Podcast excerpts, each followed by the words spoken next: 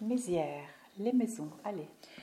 Alors, euh, toute la famille avait pris euh, les maisons qu'il y avait tout autour de l'église de Mézières. Alors, je ne sais pas si c'était un hasard qu'elles soient toutes libres.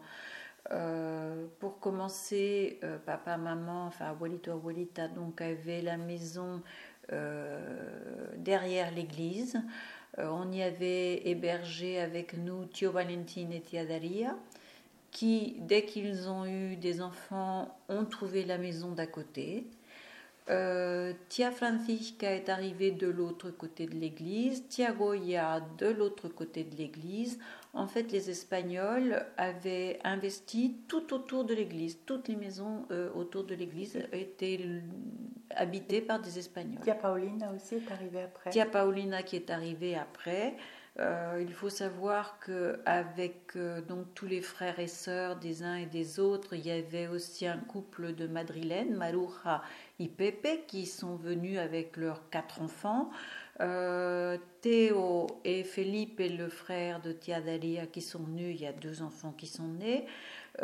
sont passés par là Tio Francisco, Segundo, donc en gros, on était quand même, euh, si on prenait toutes les familles réunies, il y avait entre 20 et 25 enfants pour sûr. Et bien, je pense qu'il y avait à peu près la même chose en adultes. Hein. On faisait une bonne petite population, une cinquantaine, soixantaine de personnes. Pour un village de 300 habitants. Donc c'était assez impressionnant. Et je pense, on était bien reçus. Hein mais euh, on était éduqués de manière très sévère, c'est-à-dire que euh, fueras donde fueras, hicieras lo que vieras, c'est-à-dire tu es reçu par des Français, tu te comportes euh, avec reconnaissance et politesse.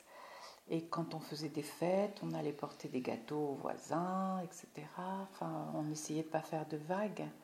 Donc c'était, c'était assez important parce qu'on était, on est quand même arrivé en masse, quoi, et en 3-4 en ans. Et oui, c'est ça, en 3-4 ans de durée. Mais il faut dire aussi une chose qui pouvait beaucoup plaire, c'est que tout le monde allait à l'église.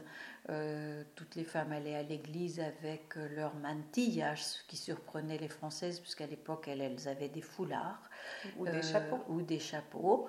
Et euh, donc euh, on allait, on, était vraiment, euh, on rentrait dans le pli de la société sans, sans, déborder de quoi que ce soit. Enfin, on en faisait un petit peu trop pour les curés puisqu'on leur baisait la main, on courait baiser la main du curé, ça se faisait plus du tout, ça se faisait pas du tout dans le village, mais bon, le curé était gentil. Mais il hein. aimait ça?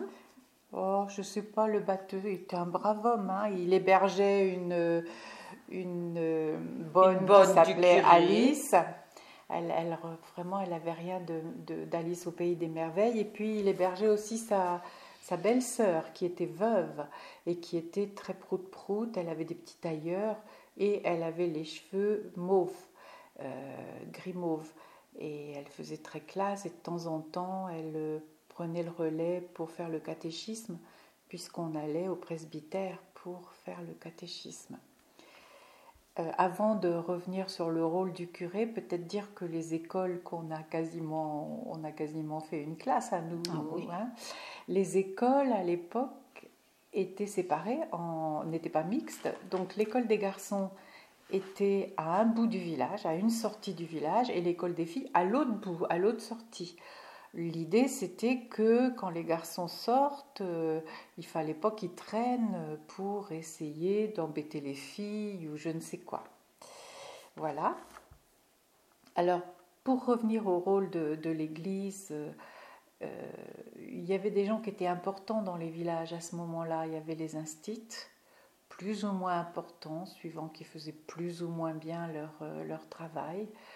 Euh, on a eu à la fin du temps qu'on a passé là-bas, on a eu une instite qui, a marqué le village. Euh, Madame Cabaret. Madame Cabaret. Avant, euh, il restait pas longtemps.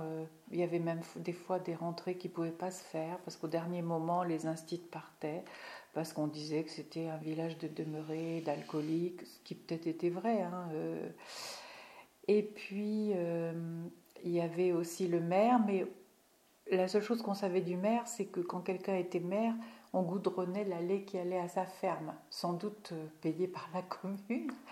Et puis il y avait le curé, et le curé qui était quand même celui qui essayait d'apaiser les choses, parce que j'imagine qu'il devait se passer beaucoup de choses, les filles mères, il y avait beaucoup de femmes qui, qui se suicidaient en se jetant dans les puits, comme euh, si on reconnaissait le suicide, on ne pouvait pas les enterrer en terre chrétienne, les curés faisaient euh, faisait un pacte souvent, faisait semblant de ne pas savoir, il y avait beaucoup de violence, il y avait des insectes, mais partout, pas seulement, pas seulement dans la Sarthe, mais dans le milieu paysan où les gens étaient souvent seuls, pas forcément éduqués, pas, c'était quand même, euh, c'était quand même fréquent.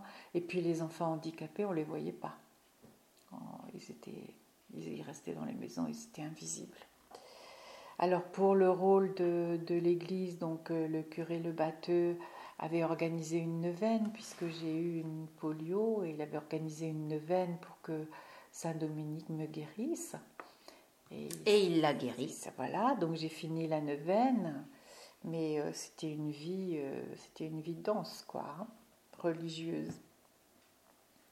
Alors, oui, parce que normalement, on a beaucoup de photos euh, de tous les baptêmes, puisque euh, vu le nombre de personnes de la famille qu'on a énumérées, il y avait des naissances tout le temps, tout le temps, tout le temps, donc il y avait des baptêmes à foison, et on était en photo sur les marches de l'église, euh, voilà, d'une année sur l'autre. D'ailleurs, on voyait bien juste qu'on avait grandi un tout petit peu.